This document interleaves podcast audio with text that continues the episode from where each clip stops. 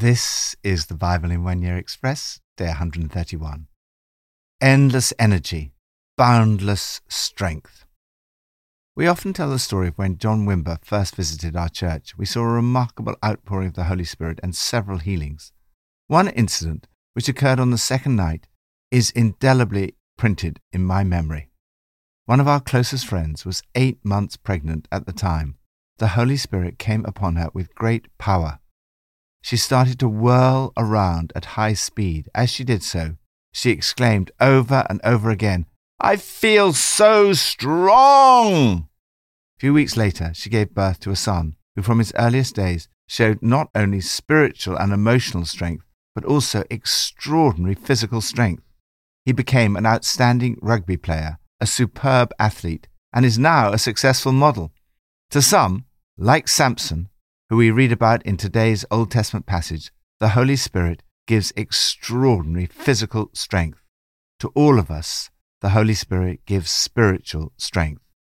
The Apostle Paul describes God's incomparably great power for us who believe. That power is like the working of his mighty strength, which he exerted in Christ when he raised him from the dead. It was the Holy Spirit who raised Jesus from the dead. The Holy Spirit is his mighty strength. That same strength now lives in you, and he will give life to your mortal body through his Spirit who lives in you.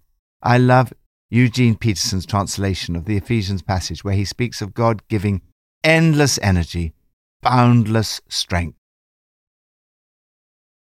From Psalm 59 You are my strength. I watch for you.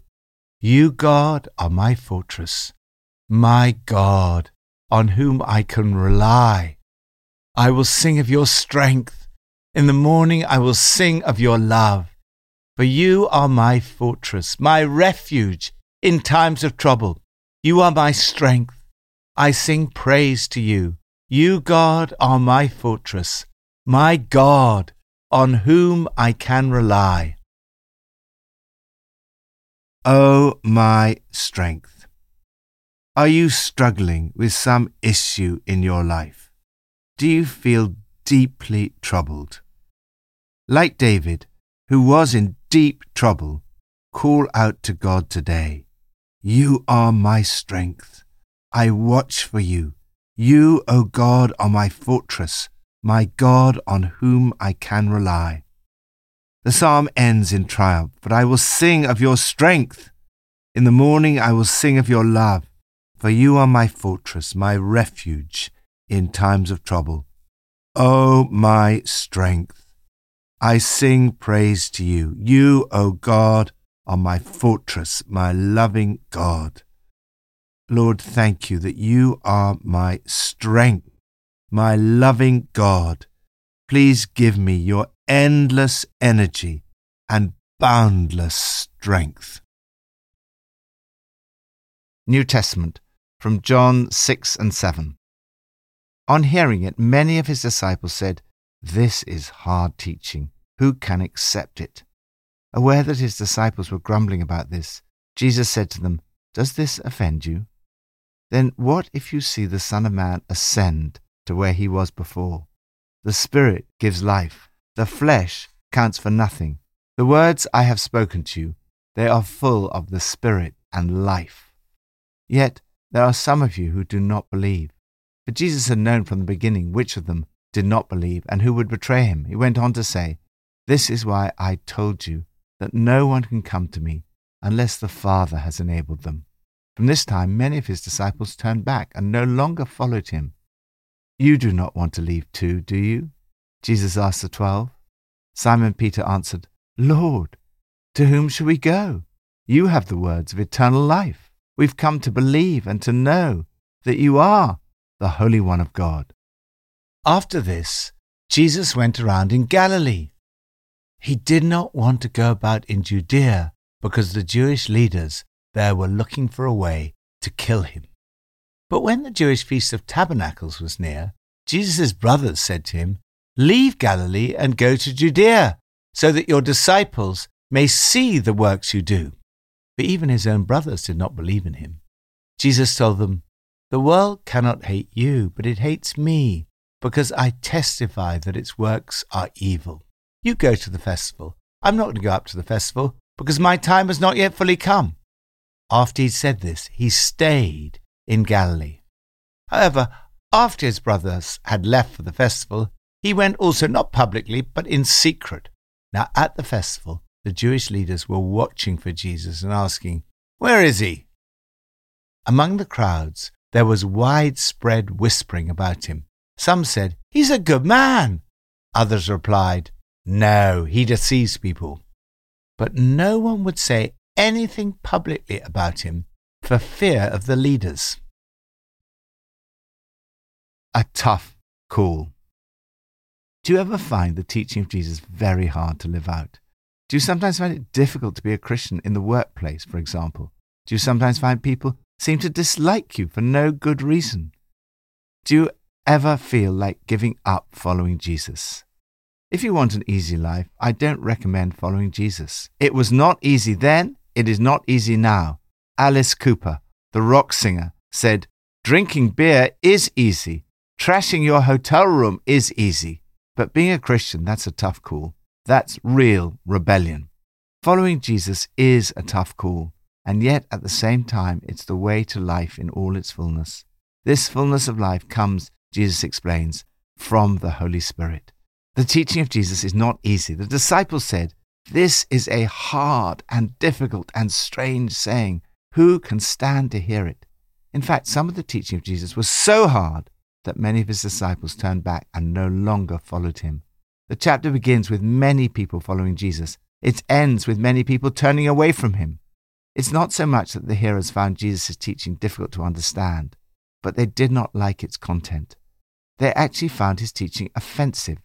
It seems that they were particularly offended by Jesus' huge claims. He claimed to be the bread of life. He called them to believe in him, and he offered eternal life. Not only was this teaching hard, it was hated. Jesus says, The world hates me because I testify that what it does is evil. He was accused of being a deceiver. There was a very high cost in following someone who was hated in this way. When they turned back and no longer followed him, apparently deeply wounded in his heart, Jesus asked the twelve, You do not want to leave too, do you? Simon Peter, the spokesperson for the group, answered, Lord, to whom shall we go? You have the words of eternal life. We believe and know that you are the Holy One of God. This is such a powerful truth. Jesus has the words of eternal life. He is the Holy One of God. He's the only one to go to. In this passage, we see the whole Trinity. Peter recognizes Jesus as the Holy One of God. Jesus is unique. He embodies the holiness of God. He's divine. He speaks about the Father. He also speaks of the Holy Spirit. Jesus says the Spirit gives life. Just as physical flesh gives birth to physical life, so the Holy Spirit gives birth to spiritual life. He says, The words I've spoken to you are spirit and they are life. All this takes place just before the festival of tents. Families would leave their homes and live in tents for eight days of joyful celebrations, rather like our summer church holiday. They would give thanks to God for water that brings life. This was the setting Jesus chose to teach them about his life giving Holy Spirit. When Jesus speaks of eternal life, He's speaking of a quality of life that starts now and goes on forever, life in all its fullness. This is the kind of life that the Holy Spirit brings. That is why, although there is a cost to following Jesus, the benefits far outweigh the cost. In fact, there is no real alternative. Only Jesus can give you the Holy Spirit. Only Jesus can give you fullness of life.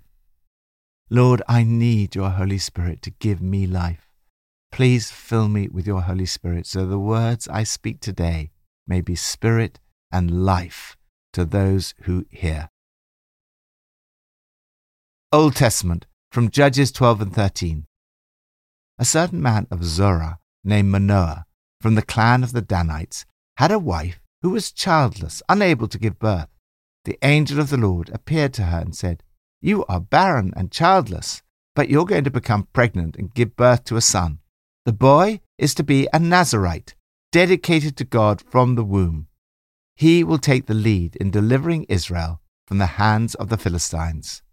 the woman gave birth to a boy and named him Samson. He grew, and the Lord blessed him, and the Spirit of the Lord began to stir him. His extraordinary power.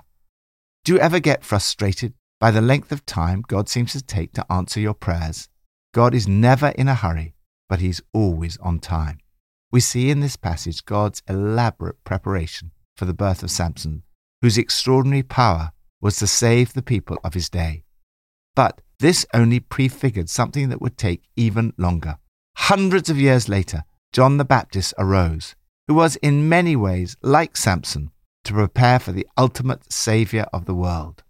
God often specially blesses the children of those who have waited a long time to have children and have thought it was an impossibility. For example, Sarah with Isaac, Elizabeth with John the Baptist. Samson was like John the Baptist in many ways. First, in both cases, it was thought that the mother could not have children, and something of a miracle was required.